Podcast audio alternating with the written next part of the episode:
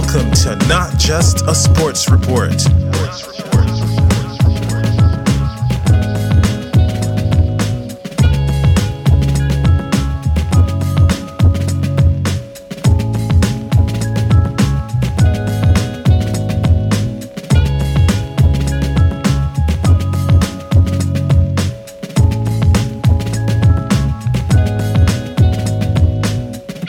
G'day and welcome to part two of the NRL weekend wrap for round eight.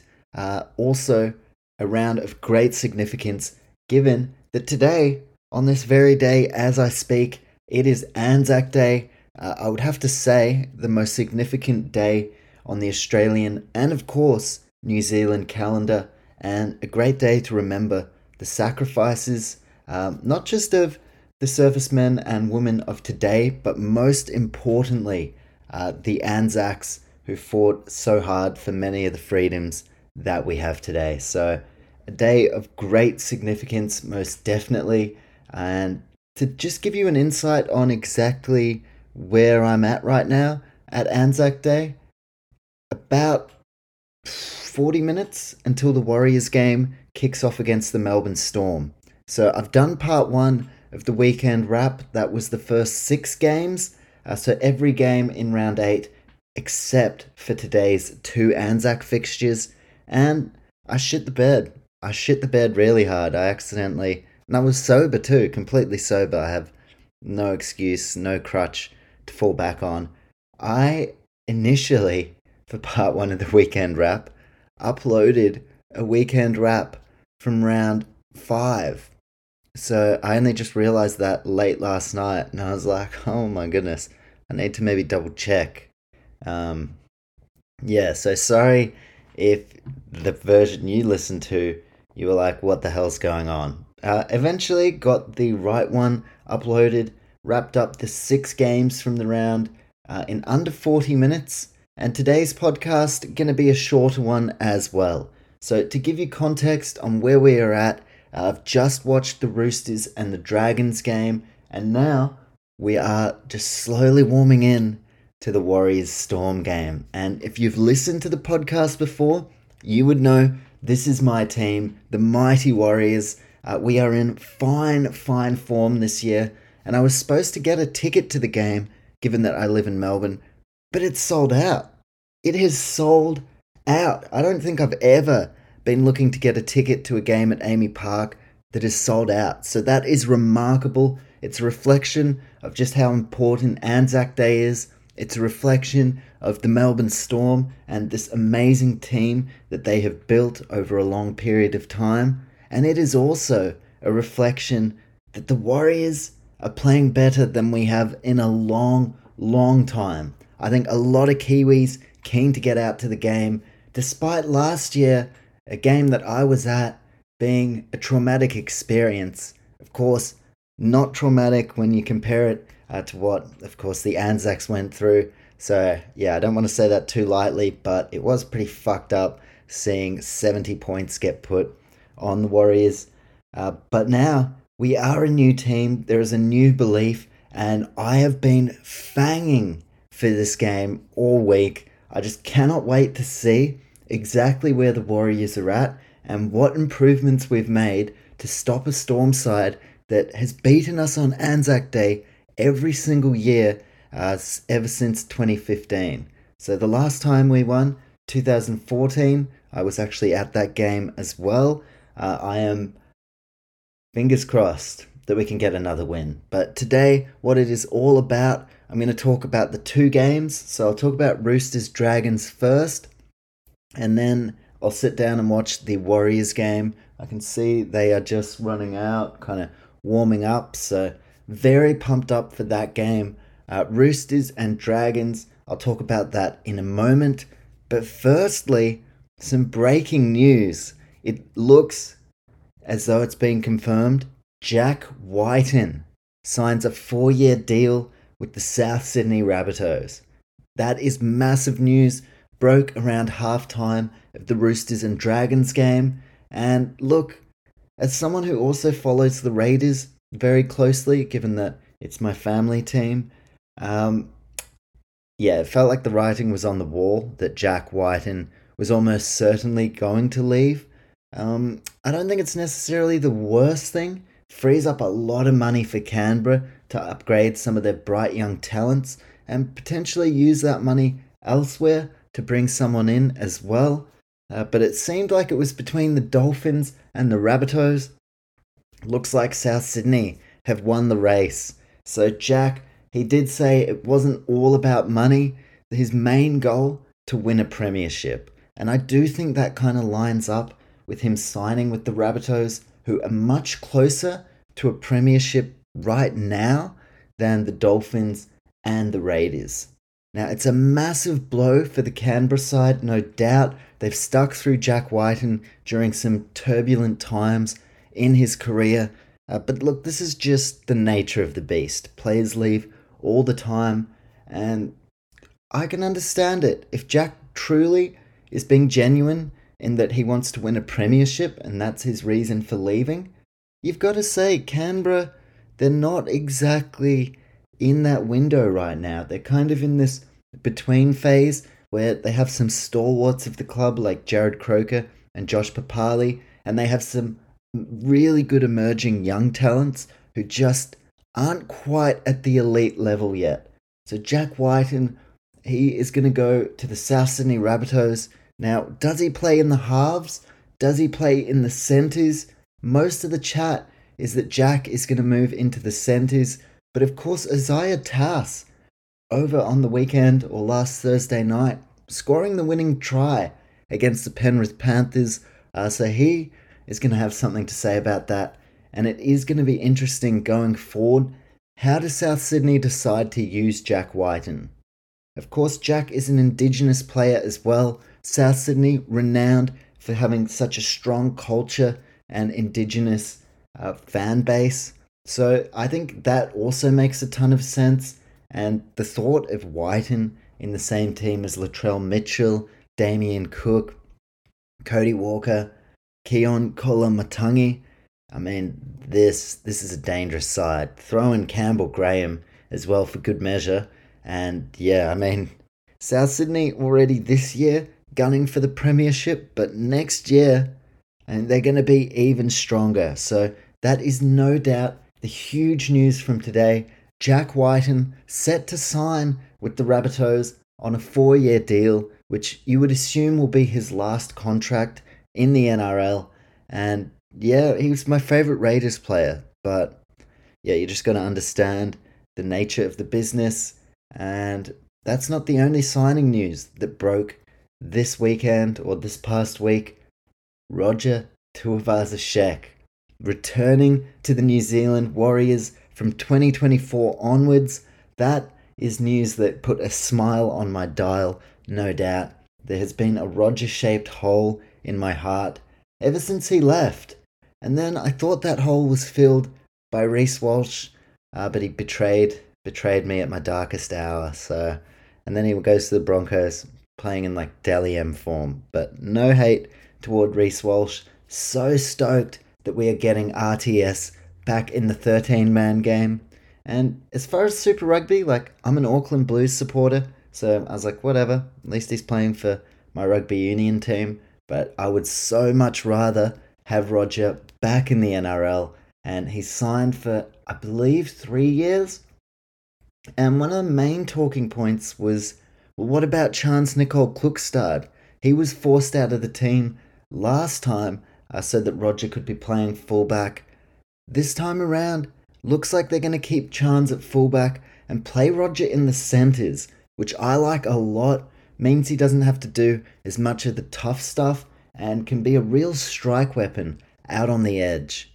Throw in the fact as well, Roger is such a natural leader of this club, and as the Warriors begin to rise, I mean, this is the perfect signing to really complement what Andrew Webster and co are starting to build at the side. So, as you can probably tell, I am so stoked with the Roger Tuivasa-Sheck news. And going forward, I like that we're playing him in the centres because Taine Tuaupiki, I still believe he could be our long term future. And whilst a lot of the talk was, what about Charnze? I was thinking, What about Taine Tuaupiki?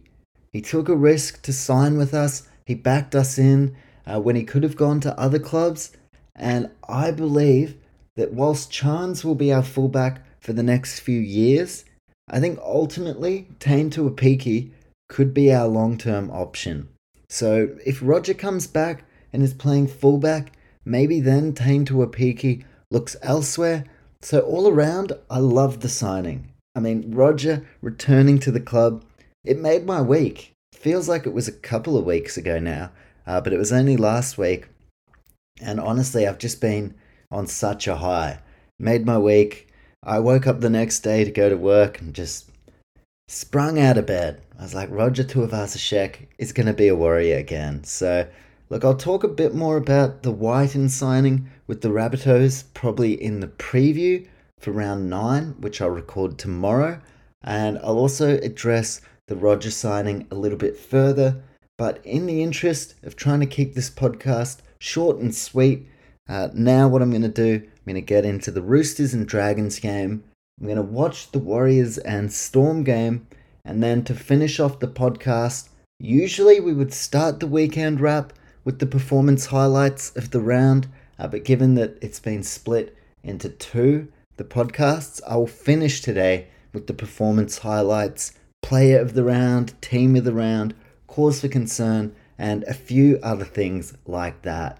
So, with that being said, not much else to do but get right amongst it. This is the NRL Weekend Wrap, Part 2.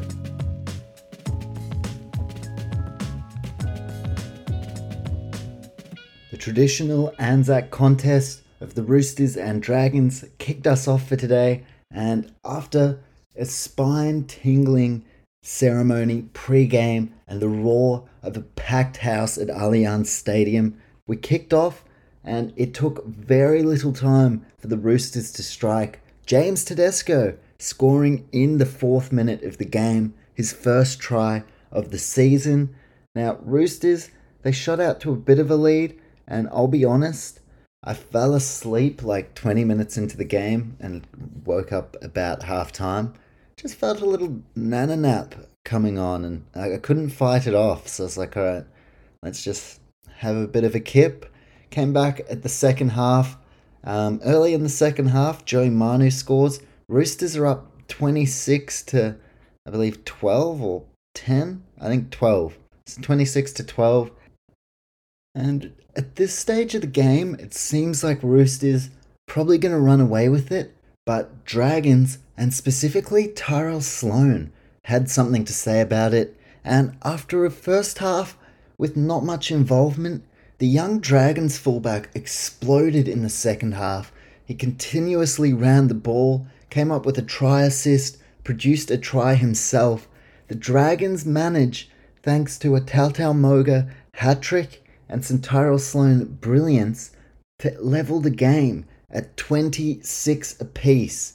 Now, at this stage, it is anyone's contest.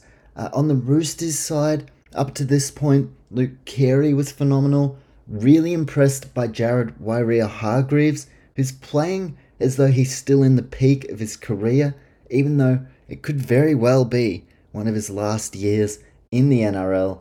JWH winding down the clock, or winding back the clock, maybe winding it down if he is going to retire. Um, I also thought Joey Manu was superb at 5'8 for the Roosters. Obviously, Sam Walker dropping out of the side, probably the biggest talking point going into this game. And all around, Roosters looked good until they didn't. And the Dragons had the game leveled at 26 all. Biggest talking point 63rd minute, Victor Radley gets sent to the sin bin, and he's got to have the record now for most sin bins in the NRL. That is three already this year, and his discipline has been a talking point for the Roosters side already up to this stage. Now, in my opinion, I feel like that was a head clash. I feel like that was just an out and out head clash. I don't know why he was sent from the field for that, but he was, and then it seemed like Roosters were on some real shaky ground. They'd allowed the Dragons to come back into the contest, and if the Roosters lose this one, then we start to talk about, I mean, the fact that they had defensive lapses.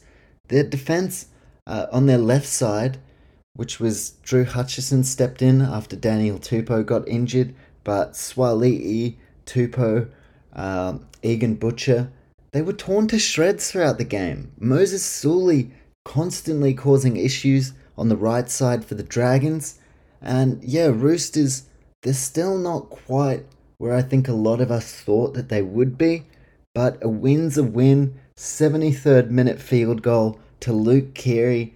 And that is why, given the similarities between Keary and Walker, that is why Keary was the one kept in the side. He has runs on the board, two premierships to his name, and he has that game winning X factor. So Sydney Roosters end up getting it done.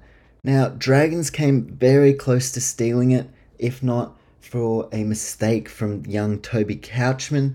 And ultimately, Dragons can hang their heads high or hold their heads high. I don't think you can hang a head high. I think you can hang a head in shame, which is not what the Dragons should be doing after that. But unfortunately, uh, that's about all they can do hold their head high because they lost. And valiant effort, but at the end of the day, it's still a loss, and it really hurts their chances of playing finals, which is clearly the goal of St. George Illawarra this year. For the Roosters, they needed that win. They now have it, and they can set their sights on Mount Smart Stadium in round 9 in what should be a banger game against my beloved Warriors. But Roosters, they get over the line only just, and it was the exact kind of entertainment and the exact kind of heart that you would expect to see in an Anzac Day game. If you can't lift for a game like an Anzac Day contest, I don't know what the fuck's wrong with you. But thankfully, they did. They produced an epic contest, and that is Wet the Whistle. Uh, for the contest I've been waiting all week for. Let me just have a suss of the television. Uh, boys are in the sheds. So I think we're about 20 minutes away from kickoff of the Warriors and Storm game. I think I've said my piece on the Roosters and the Dragons game. So, yeah, I believe it might be time to grab a beer and sit down and get ready. And what I'm going to do is I'm going to come back at full time, maybe even half time if I'm feeling feeling lucky. Uh, but probably just come back at full time after this Warriors Storm contest. Hopefully, they haven't put 70 points on us. But Melbourne, look, I've come to know this is usually one of their best games of the regular season. They've put a score on us a number of times, they've raced out to early leads, and that's why I'm so keen for this game because it is going to give us an idea of exactly where the Warriors sit. This time last year, they were poor, the coach was under pressure. Uh, we saw Dallin Watene-Zelezniak get knocked out during the game, and Edward Cossey was one of the all time uh, just scarring games that could ruin a man's career. I think, hopefully, though, this is going to be a massive redemption. So now I'm going to sit down, soak in the Anzac ceremony in full, and I'm going to get amongst this game. Hopefully, thanks to the power of technology, it'll only be a couple of seconds, but hopefully, next time you hear from me, I am talking about a famous Warriors win and not a very sad loss. So now it brings me great joy to say this. There is only one thing to do, and that is to get amongst the Melbourne Storm and the New Zealand Warriors sold out at AAMI Park in Melbourne. There is no better way to finish this round. Up the fucking Warriors. I will be back at full time with all my thoughts on the game. Hello, darkness, my old friend. I've come to talk with you again. Bugger. Bugger. Storm end up getting the win. Full credit to them as well. Uh, what a game. First half, Warriors right through the middle. We were rolling through the Melbourne Storm forward pack. Unfortunately, Melbourne Storm just too classy in the end. We, of course, as a Warriors team, did have some injuries as well. uh, down to no men on the bench in the end. And Storm, unfortunately for my sake, uh, they get the win 30 to 22. Now, I've seen a lot of people complaining about the referees. This this wasn't a referees thing, unfortunately. Like, I mean, fortunately, actually, uh, I don't I don't think the referees decided this. Uh, there was the try to Harry Grant that ended up deciding the game, and look on first look, I did think it came off Reimis Smith's hand, uh, but when they were replaying it, I just there wasn't conclusive evidence. To be fair, so to nitpick and call that out as a defining moment, just that's not the way I'm gonna go here. Storm won fair and square. It's a full credit uh, to just how classy this outfit is. But Warriors in that first half, we looked the goods. Addin Fonua-Blake scoring a try. Jackson Ford went over in the fourth minute. Uh, Dallin Watene-Zelezniak went over for a couple of tries throughout the game. But yeah, unfortunately, some Cameron Munster brilliance, some Nick Meaney specials, and Nelson Asofa Solomona off the bench uh, just proved too much in the end. Now, it was a hearty display from the Warriors. I was super encouraged by what I saw despite the loss. And I think one of the real turning points of the game uh, was Tohu Harris going down injured because we were looking awesome up to that point. Tohu through the middle, his ball playing was really causing the Storm some issues.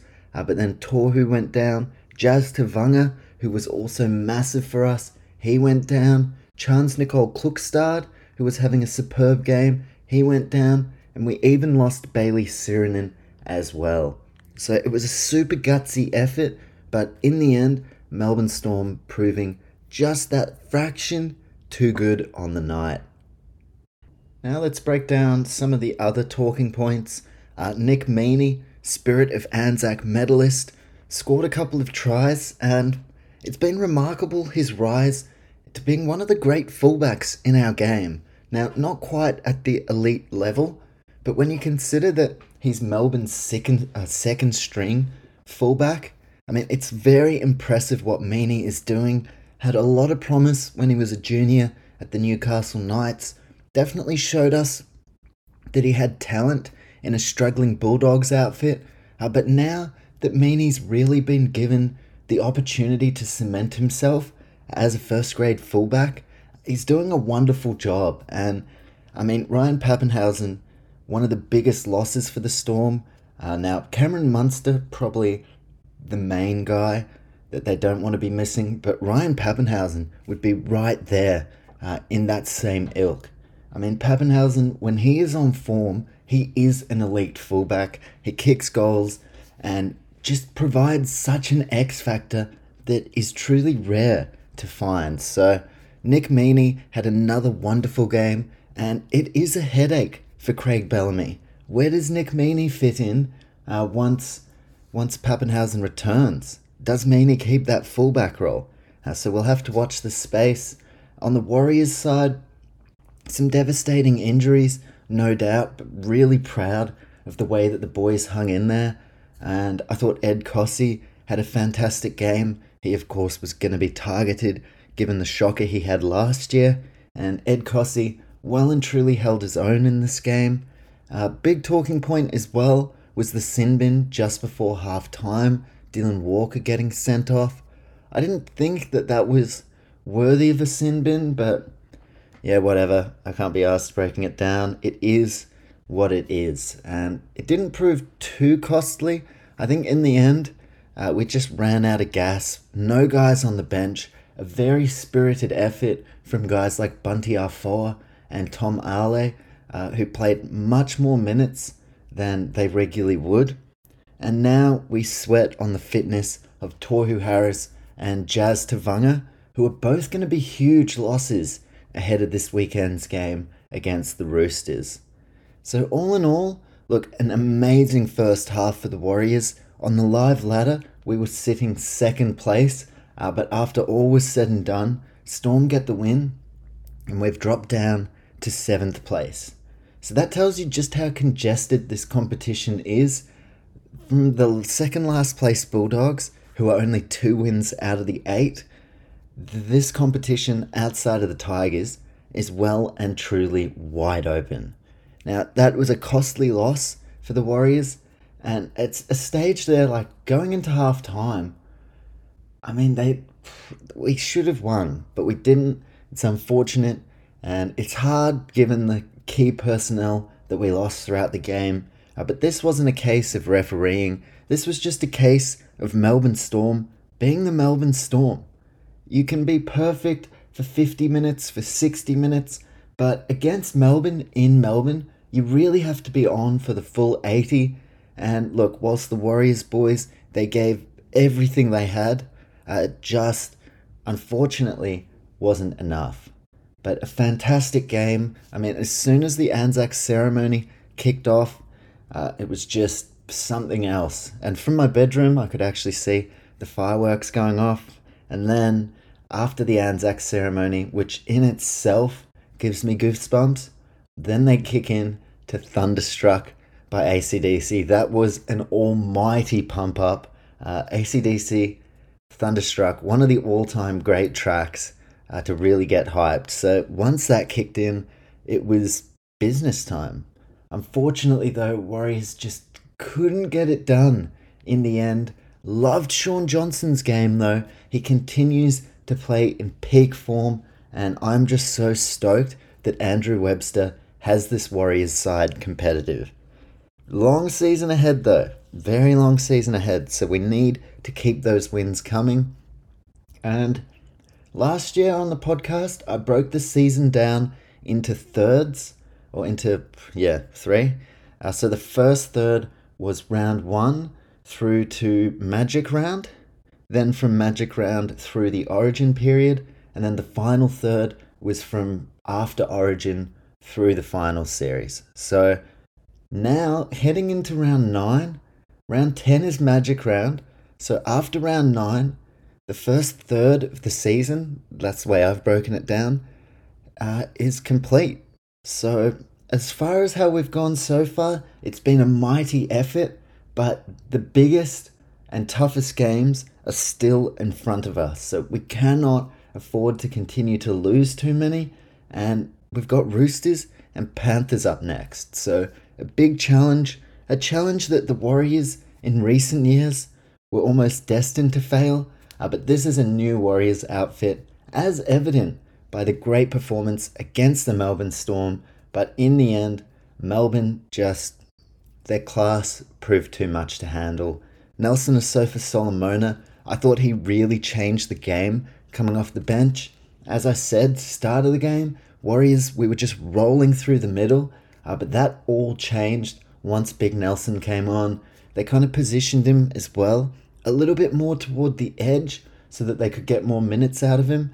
And Nelson, with not just an inspirational game, but a huge announcement after the contest that Nelson has re signed with Melbourne for a further four years.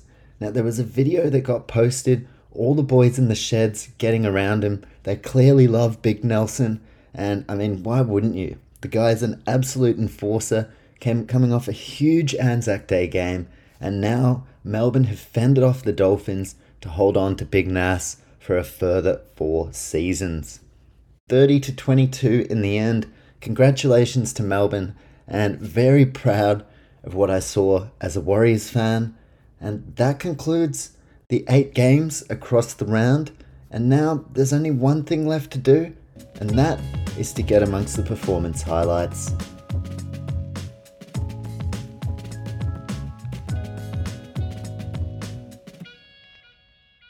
As always, performance highlights of the round can be found over on our Instagram at Not Just a Sports Report. We've got all the performance highlights up on the page in visual form uh, if you want to get amongst it that way. Uh, but I always like to break it down. Now, we're just under half an hour of the podcast, so I'm going to try to keep this quick, make it nice and listener friendly. You can just whoosh, get the podcast done and fucking be on your way to the preview, which I'm going to record straight after this preview for round nine. So, a lot of league content coming out. Uh, but let's finish this podcast with the performance highlights from Anzac round. Player of the round was a bit of a tricky one. There are a few contenders. Uh, I've gone with Latrell Mitchell. I just thought his spark toward the end of the game against the Panthers was just unbelievable. And just given the strength of the opponent and the nature of the contest, Rabbitohs really not being able to get over Panthers in recent years, uh, I just thought it was a game of real significance for the Bunnies season. And take your pick. I thought Cody Walker for the second straight week could have been the player of the week, but I've gone with Latrell Mitchell. I just thought he had an outstanding display.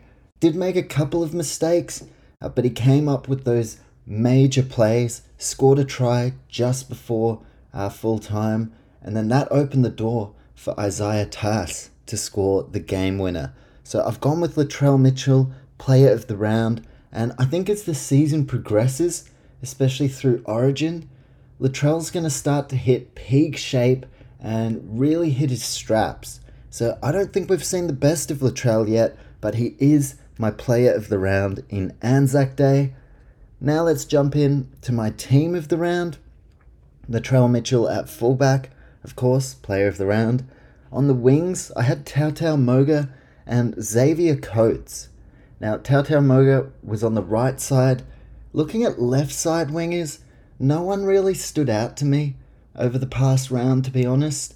Robert Jennings scored a double, but he also had some pretty questionable moments in the Dolphins' win against the Titans. So I've gone with Xavier Coates. I thought he played a pretty decent game. Wasn't a standout across the round, but yeah, there weren't too many wingers on the left side that were jumping out at me. So wingers, I've gone Tautau Moga, who's coming off a hat trick, Xavier Coates. Speaking of hat tricks, Stephen Crichton, he's in the centres for team of the round, alongside Dane Gagai, who had something like 13 tackle breaks against the Cowboys had a really good game with ball in hand and starting to hit form as we approach Origin. So Crichton and Gagai in the centres. In the halves, I went with Cody Walker, who had a massive game and played a huge role toward the clutch stages in getting the Bunnies over the line uh, up against Penrith. Nicho Hynes in the halfback jersey had another sensational game against the Bulldogs.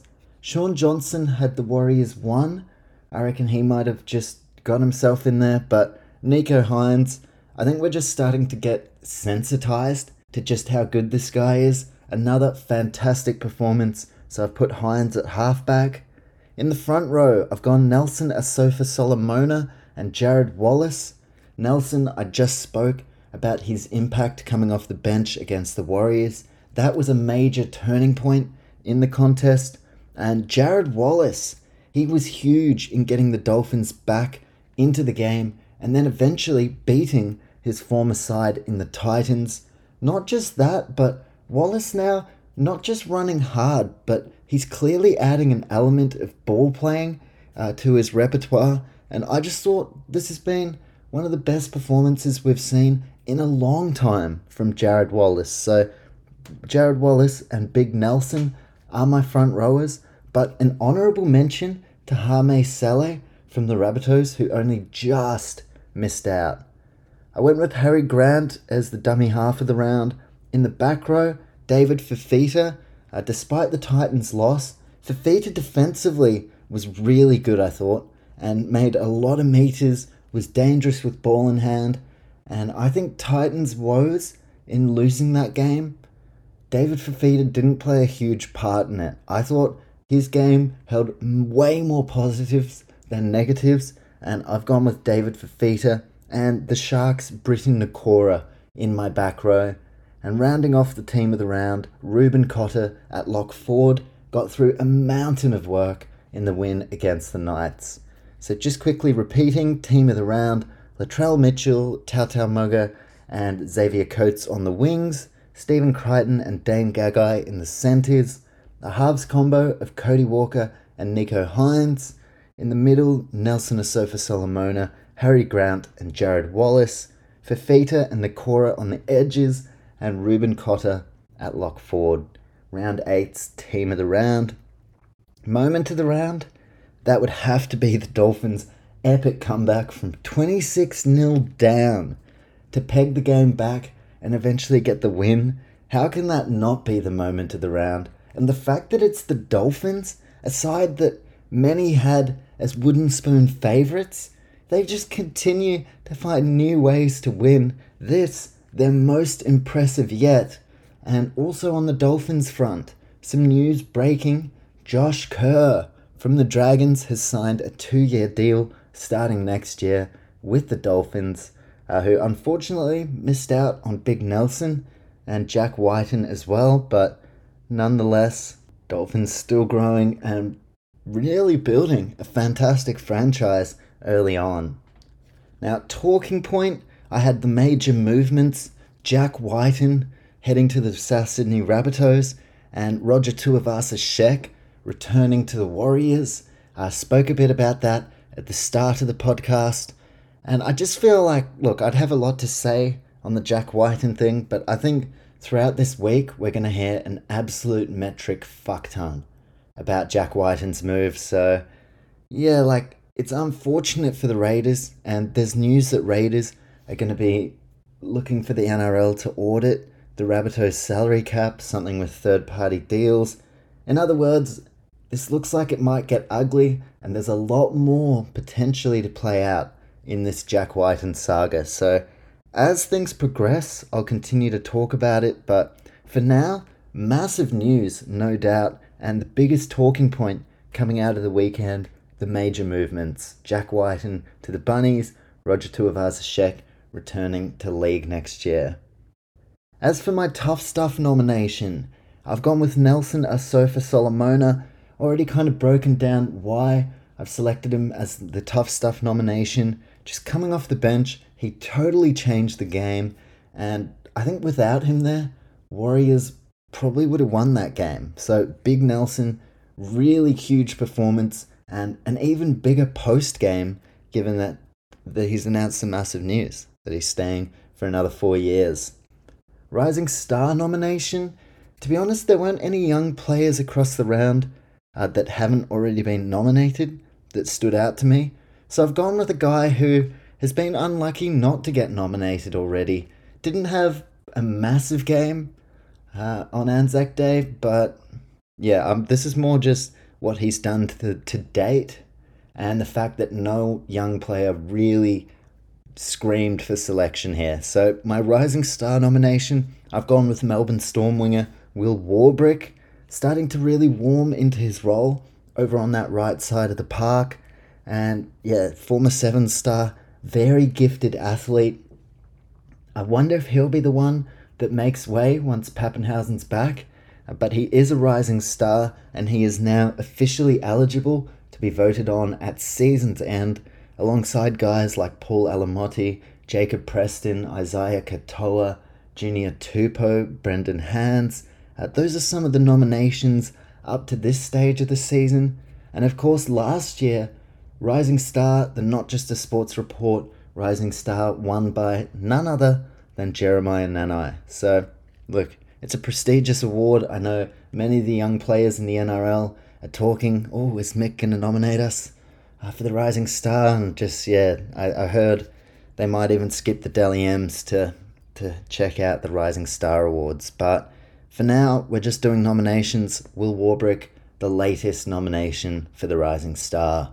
And the final two things to get into before I say sayonara until the preview uh, cause for concern.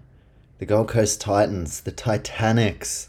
They should be called the Gold Coast Frightened because they looked frightened to defend in that second half.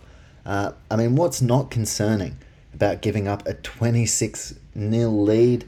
More concerning is the fact that they have done it before. And Justin Holbrook, a coach whom I think very highly of, now finds himself under a lot of pressure. A promising start to the season beginning to unravel, and Gold Coast, they have limited time to really get themselves back into form. Otherwise, their coach may end up paying the ultimate price. So things looking quite grim at the Titans. That's really all I have to say on that. Let's not dwell on negativity. Gold Coast Titans, cause for concern. And finally, knocking on the door. This is a, for a reserve grade player that is knocking on the door, not wanking. That sounded kind of like wanking. Uh, they're knocking on the door, they're not wanking. And if someone knocks on their door, they say, come in, because they're not wanking. Um, Jayden, sorry, that was so fucking rogue. Jayden Sullivan, for the second time as well this season, I've gone with Jayden Sullivan. Produced four try assists on the weekend, and he's in such good form. Now, I wonder if the Dragons part ways with Anthony Griffin, Ben Hunt, his future unclear. I wonder where the Dragons just pull the trigger and say, Jayden Sullivan is absolutely ready for first grade. Pair him and Talatau Amone together. Maybe it doesn't click straight away, but this is a halves pairing that you can hang your hat on for five to ten years. So Jayden Sullivan, he continues to impress. He's been on the radar as a player of note for quite some time, and his performances at cup level continue to impress. That being reflected in the fact that this is the second time Jayden Sullivan has been nominated for the knocking on the door. So he is very close to a start in first grade again. Obviously, he began the year at NRL level, but I just feel like if Dragons aren't going to give Jayden Sullivan the chance to play first grade, someone else is going to because Sullivan absolutely killing it. at Four try assists on the weekend to back up the five try assists he had only a couple of weekends ago. Jayden Sullivan, give the man a go. Uh, but with that being said, that's the podcast. I've got through the two games, we've got through the performance highlights, and given that it's already Wednesday, I better bloody haul ass. It's time for me to look into round nine. So, what I'm going to do when I finish this pod, I'm going to immediately start recording the preview for round nine, and that should be out right now. Uh, looking around Wednesday, the 26th of April, which is today. Uh, I actually slept in between the podcast. After the Warriors game, I just used up a lot of juice, and I was like, I need to fucking rest before I record and just take it all in, process the loss. So it's actually Wednesday right now. Uh, it is coming up to lunchtime, and in a few hours, essentially, I'll have the podcast out. So if you're listening on Wednesday and the podcast isn't already out, it's on its way. And if you're listening now, maybe just have a suss. It's probably already out. So, gonna have a sit down now and record round nine. We have now comprehensively wrapped round eight, a magnificent round to honour the Anzacs and all our servicemen and women across Australia and, of course, my beautiful homeland, New Zealand. Uh, a great round, capped off with two massive games that were highly entertaining, and now we set our sights on round nine.